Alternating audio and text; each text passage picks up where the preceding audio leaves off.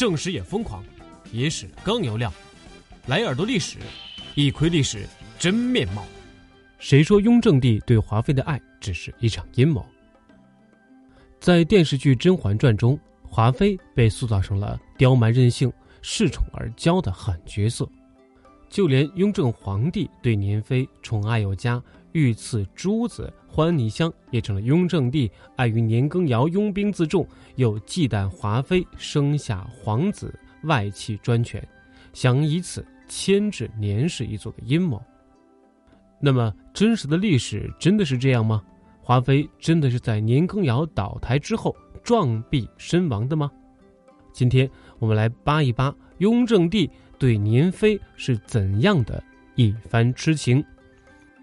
历史上的年氏处于宦官世家，父亲是一等公，大哥年希尧是工部侍郎，二哥是赫赫有名的年羹尧。康熙四十八年，年仅十几岁的年家小妹第一次走进了雍亲王府，遇见了三十多岁的雍亲王，也就是后来的雍正帝。年家小姐在家备受宠爱，不懂世事艰险，永远都是满心欢喜，所以初见雍亲王就对眼前这个眉如剑目如星、不苟言笑的男子充满了好奇。当时已经有了福晋的雍亲王望着眼前这个眉目清澈如水、笑语盈盈的少女，感到从未有过的轻松。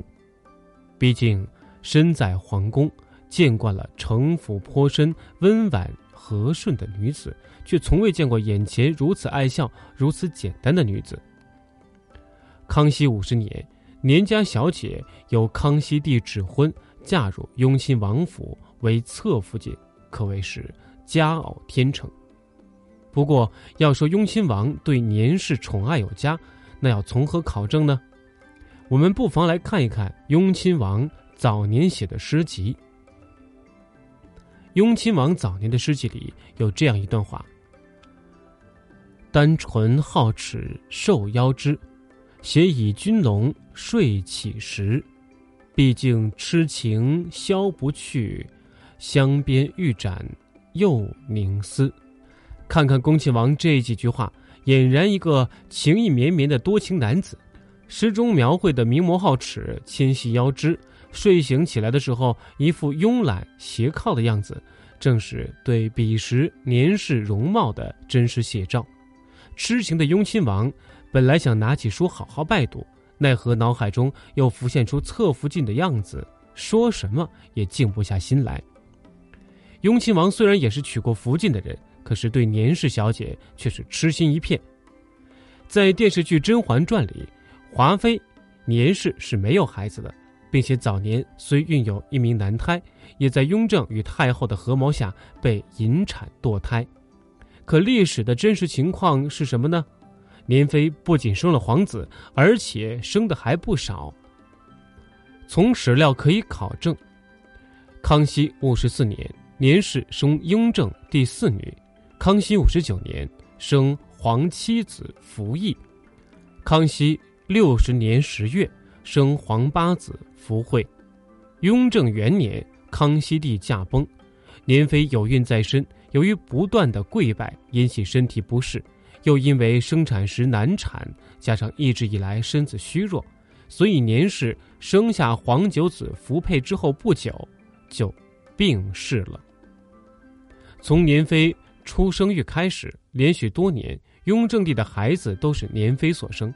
尽管生下了皇九子之后，年妃的身体一日不如一日，但雍正帝对年妃的宠爱却不减分毫，反倒愈加厉害。雍正元年立年妃为贵妃，雍正三年年妃生育皇九子，病情加重，撒手人寰。雍正帝此后追封其为敦肃皇贵妃。由此可见，雍正帝独宠年妃，情深意重。至于《甄嬛传》中年妃因为年氏一族破败而失宠这件事情，就更不能让人信服了。因为据史料记载，雍正帝虽然对拥兵自重的年羹尧早有铲除之心，但无奈年妃身体一直不好，所以一拖再拖，直到年妃死后，雍正才动手除掉了年羹尧。